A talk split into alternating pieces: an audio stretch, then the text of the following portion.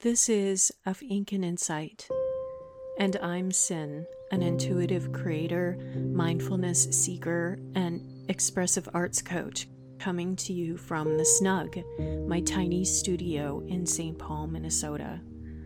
Whether you think of yourself as creative or not, my aim is to clear the way for deep self inquiry, to help quiet the critical voice, and offer you the freedom to grow into an intuitive creative practice that truly nourishes you. I won't tell you all the right ways to write or make your art, but you can always count on me to provide plenty of prompts for experimentation, discovery, and sharing. My own messy writing, contemplative photography, and artwork is proof that courage, freedom, and beauty can be found in the smallest, most ordinary moments. Are you ready for more creative freedom? Then let's begin.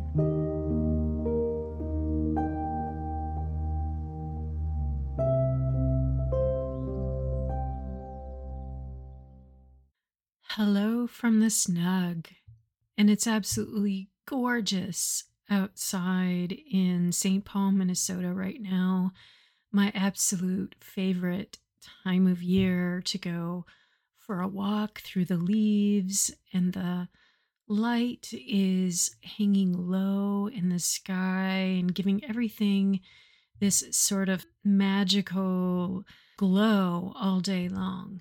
I love the sound of the wind through the leaves in the trees and having the windows open all day long.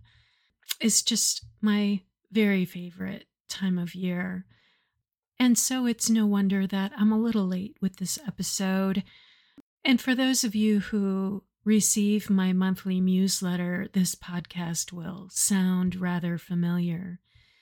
I wrote about acceptance and approval.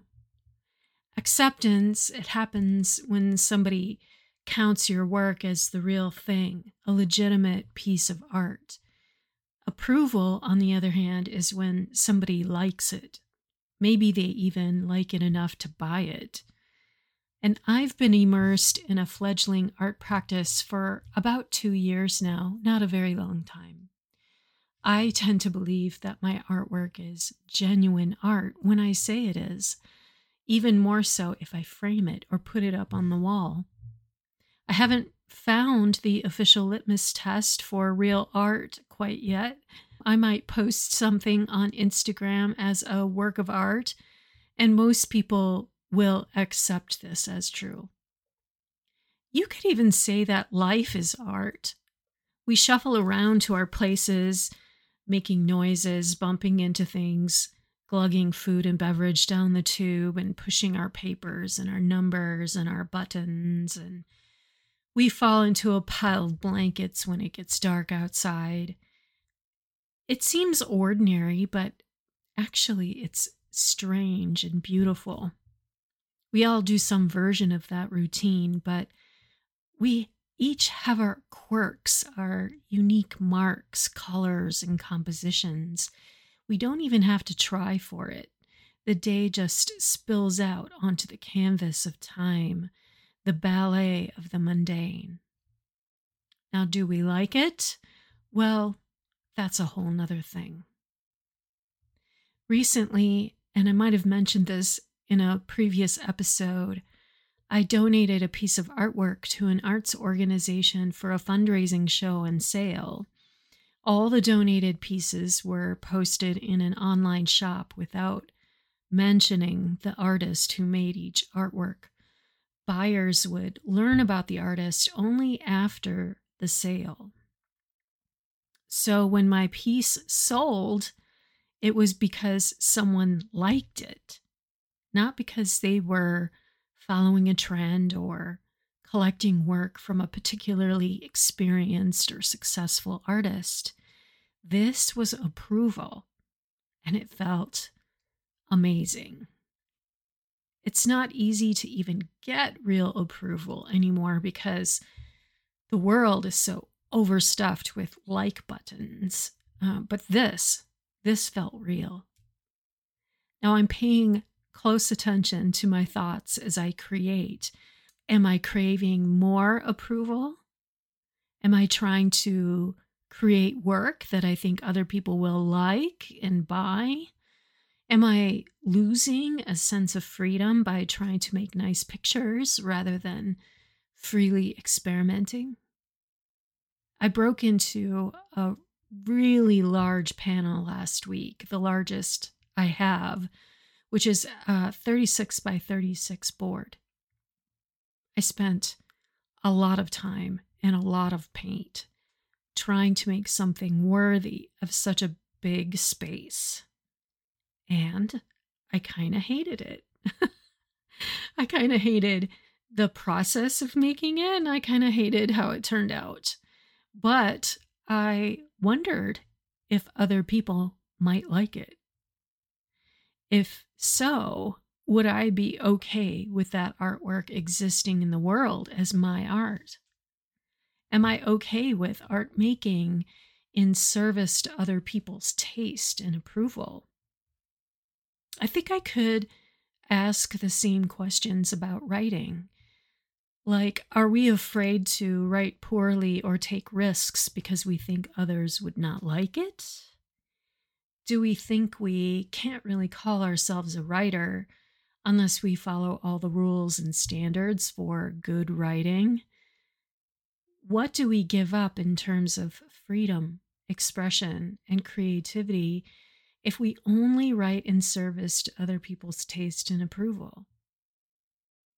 Consider me a champion for the creative unconscious, the intuitive approach, the messes make the best art scenario. Perhaps there's a risk that art made in this way won't be accepted as the real thing. Maybe no one will reward the effort with money or approval if it doesn't look like something out of the room and board catalog. In my view, the experience of making art with freedom and joy is quite possibly one of the most healing and satisfying experiences there is. And if no one ever buys another artwork with my signature on it, I've decided to have no regrets about making it. I think showing up for just about anything in life with an open heart deserves a little applause, don't you? With that, I'd like to read you a poem with permission from the poet Ellen Bass. The poem, called Don't Expect Applause, can be found in Ellen's book, The Human Line, by Copper Canyon Press. Don't expect applause. And yet, wouldn't it be welcome at the end of each ordinary day? The audience could be small, the theater modest, folding chairs in a church basement would do. Just a short, earnest burst of applause that you got up that morning and one way or the other made it through the day. You soaped up in the steaming shower, drank your Starbucks in the car, and let the guy with the Windex wipe your windshield during the long red light at Broad Street. Or maybe you were that guy, not daring to light up while you stood there because everyone's so down on smoke these days. Or you kissed your wife as she hurried out the door, even though you were pretty sure she was meeting her lover at the Flamingo Motel, even though you wanted to grab her by a hank of her sleek hair. Maybe your son's in jail, your daughter's stopped eating, and your husband's still dead this morning, just like he was yesterday and the day before that. And yet, you put on your shoes and take a walk, and when a neighbor says good morning, you say good morning back. Would a round of applause be amiss, even if you weren't good? If you yelled at your kid poisoned the ants, drank too much, and said that really stupid thing you promised yourself you wouldn't say, even if you don't deserve it. So I invite you to just think about this Do you find yourself sometimes angling for approval in your work, in your relationships, or in your creative life? What is it in your ordinary life that deserves a little acceptance and applause? I'd love to know. I think the best art is made from cherishing something ordinary, whether it's a photograph, a story, a song, or a painting. In fact, in the simple act of gratitude, you're making art because you're making something ordinary into something extraordinary. I hope you'll create more art in your life, whatever medium or method you choose. I'll be alongside cheering you on. See you next time. Thanks for listening. Find show notes, additional resources, and a discussion thread for this episode at Of Ink and Insight on Substack.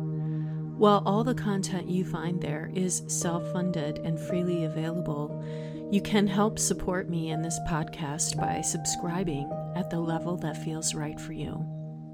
Just one more thing I want to hear from you. What questions can I answer? What creative challenges can I help you overcome? Is there a guest you'd like me to meet and interview? Get in touch by finding Of Ink and Insight on Substack or emailing me at sin at of ink and ofinkandinsight.com. I look forward to connecting.